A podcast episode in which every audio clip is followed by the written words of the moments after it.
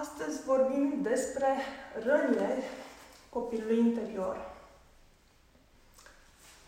Sunt răni care se manifestă în viața de zi cu zi și aș vrea să vă gândiți că, de fapt, toate conflictele și toate situațiile care vă generează durere sunt, de fapt, rănile copilului interior.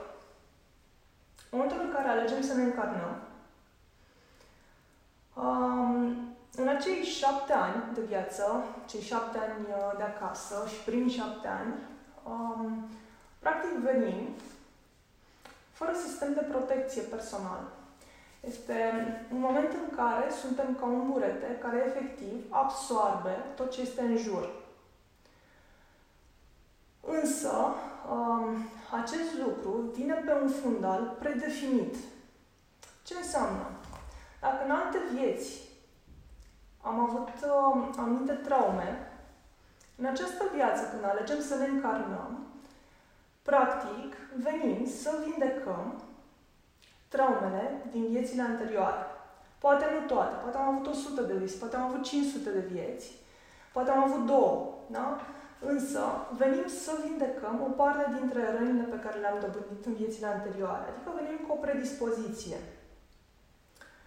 Și, practic, tot ce se întâmplă în jurul nostru, din momentul în care suntem în fază embrionară, deci nu doar după ce ne naștem sau devenim conștienți, ci încă din faza embrionară noi preluăm tot ce este în jurul nostru, trecem prin filtru personal, prin trauma personală, prin rana pe care deja o avem, da? Și o interiorizăm și rămâne atașată până când reușim să o vindecăm. Um, pe măsură ce devenim adulți, după cei șapte ani, deci în primii șapte ani acumulăm o serie de răni. După cei șapte ani, ele încep să se reproducă și, practic, atragem în viața noastră situații și oameni care generează acele răni. Și imaginați-vă că voi, de exemplu eu și Cristina, avem un conflict. De fapt, conflictul nu este între Alexandra adultă și Cristina adultă, este între copilul Alexandra și copilul Cristina. Pentru că în viața adultă, practic, noi repetăm aceeași rană până când reușim să o vindecăm. Ea se va repeta în viața noastră până când reușim să o vindecăm. Se întâmplă foarte adesea să stai la birou sau într-o uh, situație în care poate ar trebui să fii liniștit și în pace și efectiv să retrăiești sentimentul dureros. Pentru că un simplu zgomot sau miros sau o culoare din jur, la nivel de subconștient, poate activa rana respectivă. Pentru că, de fapt, fiecare dintre noi își creează o iluzie. De fapt, rana aia este inventată de noi. Da? Și, de fapt, ceea ce percepem în jurul nostru trece prin acel filtru, prin acea iluzie care este proprie. Ce se întâmplă? Uh, dacă tot băgăm sub preșuleț aceste răni. Chiar ieri am văzut, zilele trecute de fapt am văzut un film în care o doamnă care avea un stil de viață foarte sănătos și din punct de vedere al alimentației și din, din punct de vedere um, al mișcării și uh, al odihnei și absolut tot ce înseamnă viață sănătoasă prin percepția corpului, la un moment dat s-a îmbolnăvit de cancer. Un cancer atât de agresiv încât i s-a extins în tot corpul. Ideea filmului era că a ajuns să se vindece, însă a ajuns să se vindece prin conștientizarea acestor răni. Și nu întâmplător am văzut acest film, pentru că, de fapt, uh, povestea uh, parcursul de identificare a rănilor uh, și a ajuns tocmai în copilărie. Pentru că în copilărie a dobândit anumite traume, anumite dureri interioare pe care le-a băgat sub preșuleț având chiar uh, un uh, stil de viață foarte sănătos, a crezut că totul este în regulă. Însă, un factor extern a reușit să stimuleze acea traumă, pentru că ea nu merge băgată la preșule, sub preșuleț la nesfârșit. Ea la un moment dat iese și ne îmbolnăvim. Și este atât de traumatizant când se întâmplă acest lucru, pentru că nu mai știi de unde să o apuci, pentru că intri în frica de moarte, intri în uh, uh frica de durere, intri în uh, uh, conștientizarea neiubirii de sine și așa mai departe. Și atunci, de ce este bine ca noi să identificăm precoce aceste răni? Adică să ne asumăm. Am venit în această viață și mi-asum că am ceva de vindecat. Ok? Și atunci eu mă duc și caut ce am de vindecat. Este ceea ce facem noi astăzi. Pentru că, da, ok, te-ai dus la muncă, te-ai enervat pe colegul de muncă, te-ai certat cu soțul, te-a deranjat copilul, te simți obosit tot timpul. Toate acestea sunt semne că, de fapt, nu există răni pe care le-am băgat sub preșuleț. Iar ceea ce vreau eu astăzi este să le scoatem și să le conștientizăm, pentru că în momentul în care le conștientizăm, jumătate din rană este vindecată. Atât de bine funcționează subconștientul nostru, pentru că dacă noi conștientizăm rănile, înseamnă că am lăsat ego-ul jos, am intrat cât de cât în smerenie și suntem uh, în acceptare, în acceptarea rănii, în acceptarea de sine și putem să vindecăm. O să reiau un pic ce face ego-ul. Ego-ul a apărut pentru că nouă ne este frică de durere. Acea durere pe care societatea, despre care societatea ne-a spus că este rea. Durerea nu este rea. Durerea este un mecanism prin care noi să ne trezim și să ne dăm seama că avem ceva de vindecat. Suferința sufletească, deci nu vorbim doar de durere fizică, orice tip de durere, este un semnal că noi trebuie să schimbăm ceva pentru evoluție. Nu vă mai speriați de durere. Durerea este pozitivă, este absolut amazing. Înseamnă că trebuie să faci ceva, trebuie să schimbi ceva, trebuie să ieși din zona de confort, trebuie să evoluezi, trebuie să inventezi ceva, trebuie să devii creatorul unei soluții care să funcționeze pentru tine ca să te vindeci, ca să fii bine. Practic ajungi să fii un creator al propriei fericiri, pentru că fiecare rană vindecată te duce mai aproape de pacea interioară și de acea fericire care devine o stare de normalitate. Nu e ceva care se depinde de un factor extern, este ceva ce trăiești în permanență. Vă dau câteva exemple de um, uh, răni uh, care pot apărea. Nu sunt toate, și probabil o să facem un exercițiu când vom avea timp ca să facem o listă mai lungă. Da? Nevoia de atenție care se traduce prin frica de respingere. În momentul în care noi avem o nevoie, de fapt avem o frică interioară. Noi suntem ființe complete. Noi nu ar trebui să avem nicio nevoie exterioară. Nevoia să ne iubească cineva, nevoia să primim atenție, nevoia de uh, context, de mâncare, de noi nu ar trebui să avem nevoi. Deci noi nu ar trebui să avem frici. În momentul în care ai o nevoie, înseamnă că ai o frică. Da? Uh, frica de moarte, frica de a fi respins, frica de a nu avea bani, frica de a nu fi protejat, frica că nu sunt suficient de bun sau de bună, de deștept, deșteaptă sau de frumos. Ei bine, toate aceste lucruri sunt preluate încă din faza embrionară. Și vă dau un exemplu și vreau să, să conștientizați și să vorbiți cu părinții voștri dacă mai sunteți în viață sau să vă dați seama ce trăire ați avut voi ca mame dacă ați fost însărcinate până acum. Trăirile mamei, în momentul în care ea este însărcinată și în special în luna 5 de sarcină, pentru că atunci fătul se deschide către divinitate. Atunci se conectează cu divinitatea acele trăiri sunt impregnate copilului. Însă, nu este vina părintelui, pentru că acel copil vine cu predispoziție și cu rezonanța acelei uh, trăiri, acelei dureri, acelei traume. Da? Deci noi ne încarnăm și ne alegem părinții astfel încât să trăim, să vindecăm împreună. Practic, părinții, noi suntem actori într-o scenă. Iar părinții sunt actori și ei într-o scenă, cei din jur, partenerii de viață, copiii sunt actori alături de noi. Fără ei, noi nu putem să vindecăm. Trebuie să fim recunoscători că părinții au reacționat cum au reacționat, ca să ne declanșeze rănile. Pentru că dacă ne-au declanșat rănile, înseamnă că noi suntem capabili să le vindecăm. Nu ar trebui să fim furioși, nu ar trebui să fim uh, respingători față de ei, ar trebui să fim recunoscători că ne-au adus aceste răni ca să le vindecăm, ca să fim mai bine. Fără ei nu am fi putut să le vindecăm. Am făcut un foarte scurt sumar din cartea lui Lis Burbo, pe care v-am recomandat-o, parte dintre voi ați citit-o.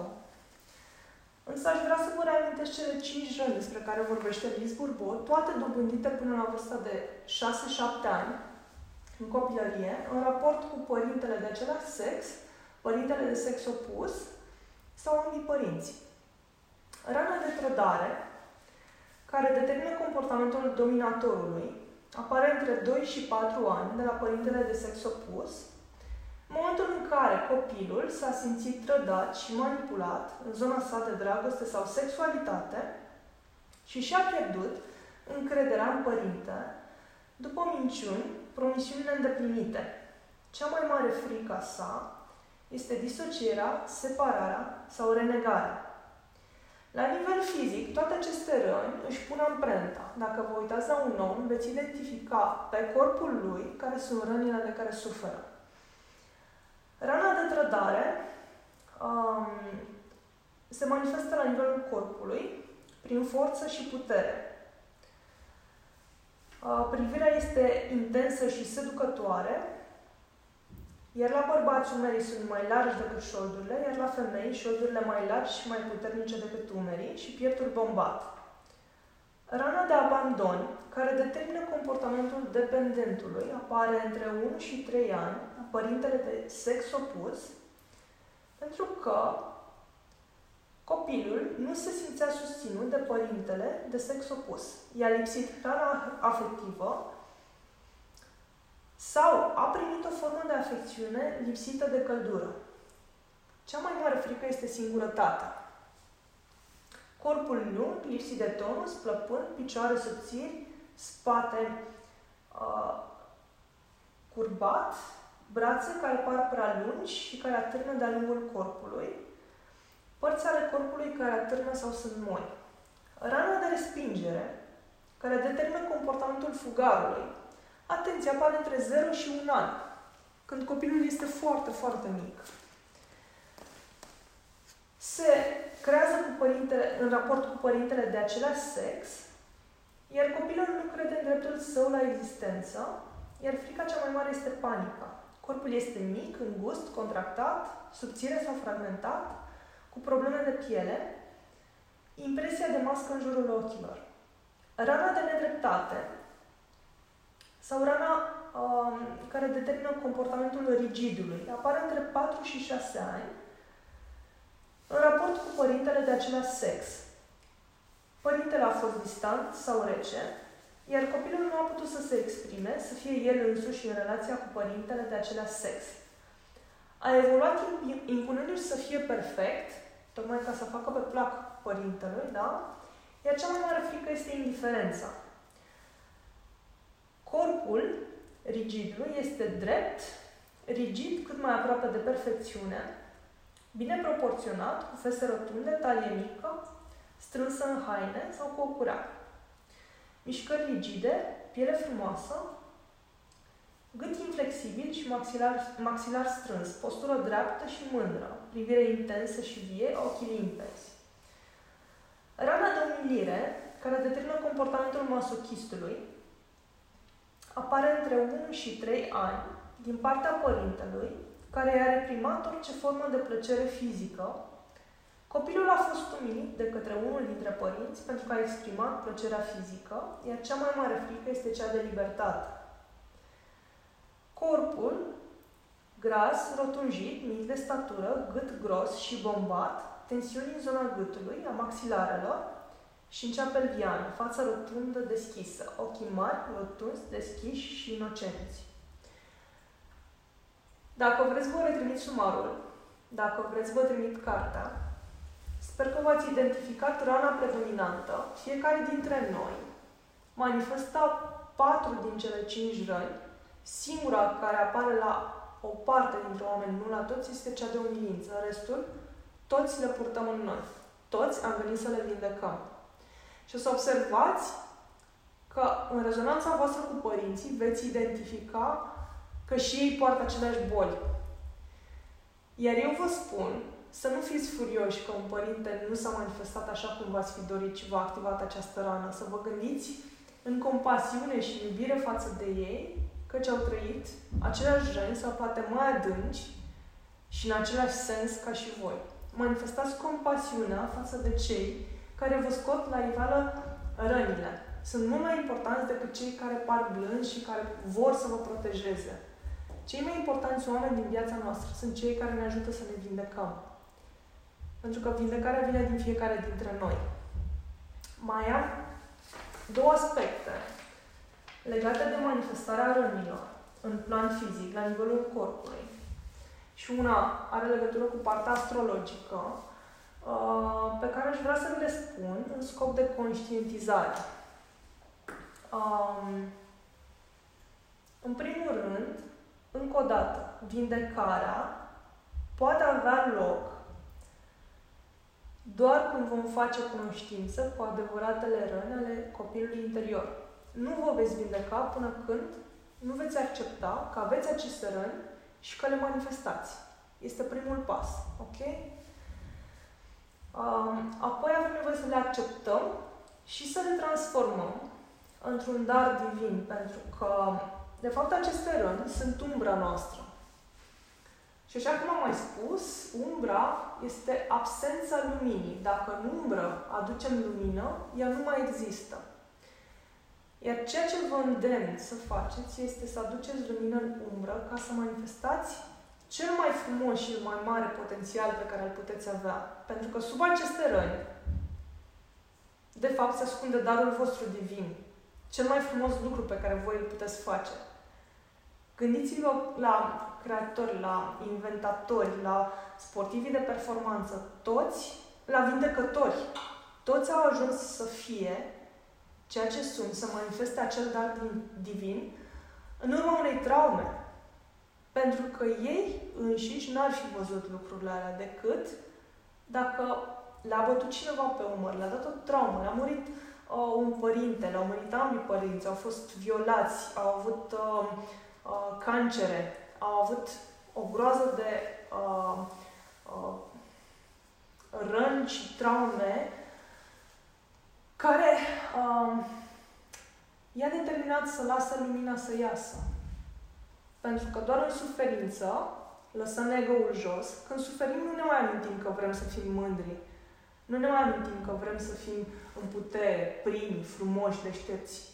În suferință ne amintim doar că vrem să fim. Ne amintim de Dumnezeu, ne amintim de iubirea de viață.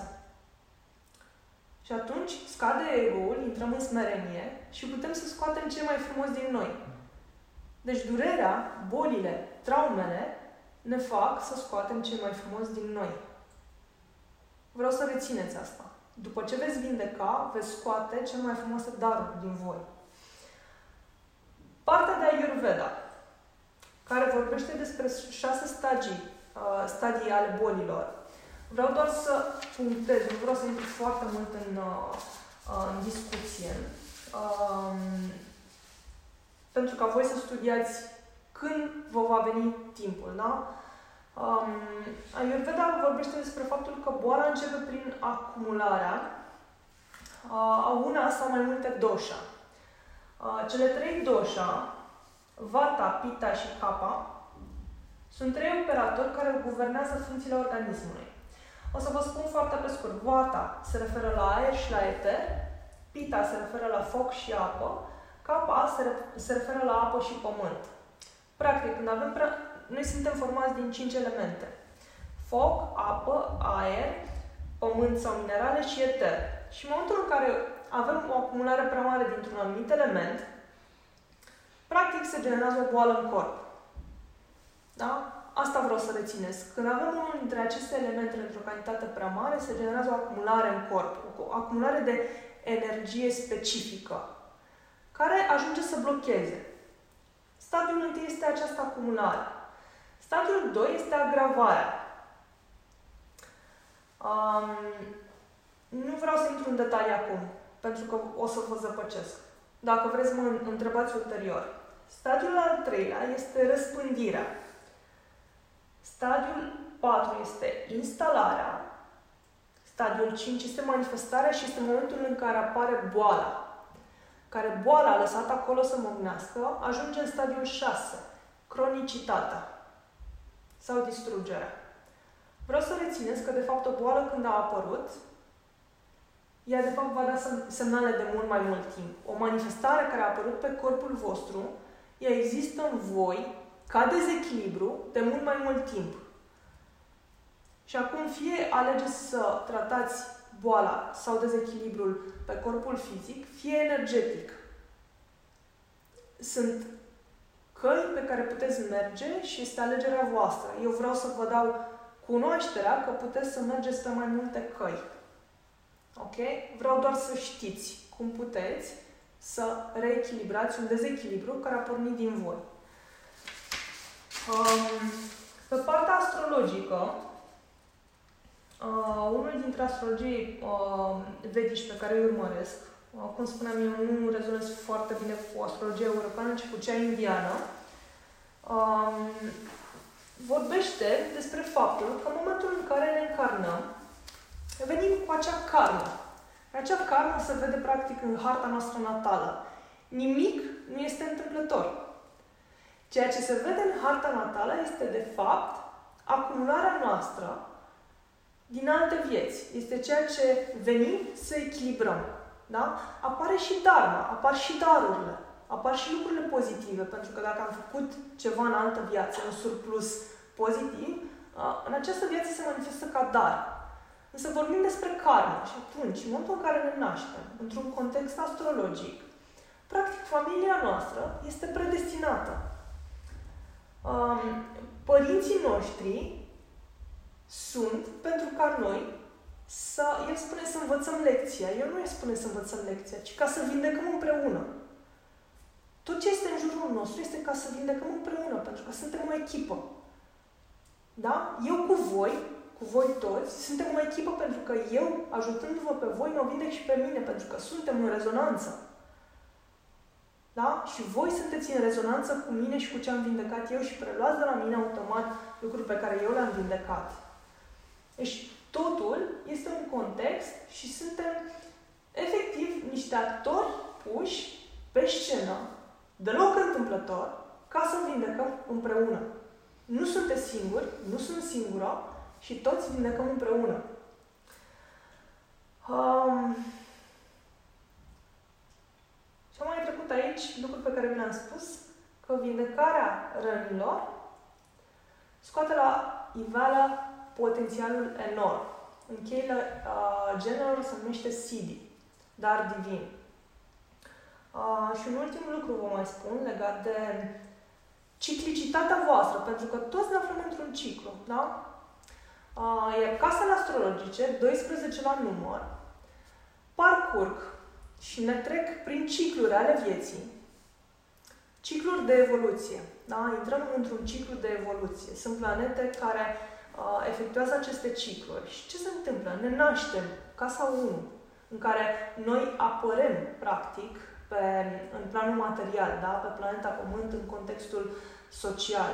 Apoi, alături de familie, alături de frați, alături de cei apropiați și în intermediul casei, învățăm să ne integrăm în viață. Ulterior, evoluăm și mergem către zona de muncă, de job, în care îi deservim pe alții și apoi intrăm în relații. Care relațiile? Eu vorbesc acum pe case, da? Relațiile sunt casa șaptea. Ajung să se distrugă și să ne distrugă și să ne transforme, care este casa opta. Pentru ca noi să ne reîntoarcem la sinele nostru, casa nouă, la divinitate, să ne dăm seama care sunt valorile noastre. Casa 10 Și de ce am venit, de fapt. Și pentru că mai apoi să trecem din această separare în care am trăit, în practic, uh, practic în cele 10 case, să ajungem în principiul Uniunii, casa 11 care înseamnă că eu am venit în această viață să livrez și pentru alții, pentru că toți suntem unul. Nu sunt doar eu singură. Eu exist în contextul prezenței celorlalți. Pentru că, în final, să-mi dau seama că mă eliberez de karmă, mă eliberez de dorințe, mă eliberez de ego, mă eliberez de material să ajung la eliberare, casa 12 care înseamnă pierderi. Dar ghiciți ce? Aceste pierderi, în momentul în care pierdem, uh, sunt privite cu o conotație pozitivă din punct de vedere spiritual. Dacă nu ești atașat de planurile material, de planul material, orice pierdere este o eliberare. Pentru că apoi să reintri un nou tu într-un nou ciclu în care evoluezi la alt nivel și îl parcurgi de ori de câte ori este nevoie în evoluția ta în această viață. Ca să, ca să crești în dimensiuni. Da? Să devii mai aproape de Dumnezeu, să devii mai liber pe interior, să trăiești cu mai multă pace și fericire și fără durere. Ok? Um, atât am avut de spus despre rănile copilului interior.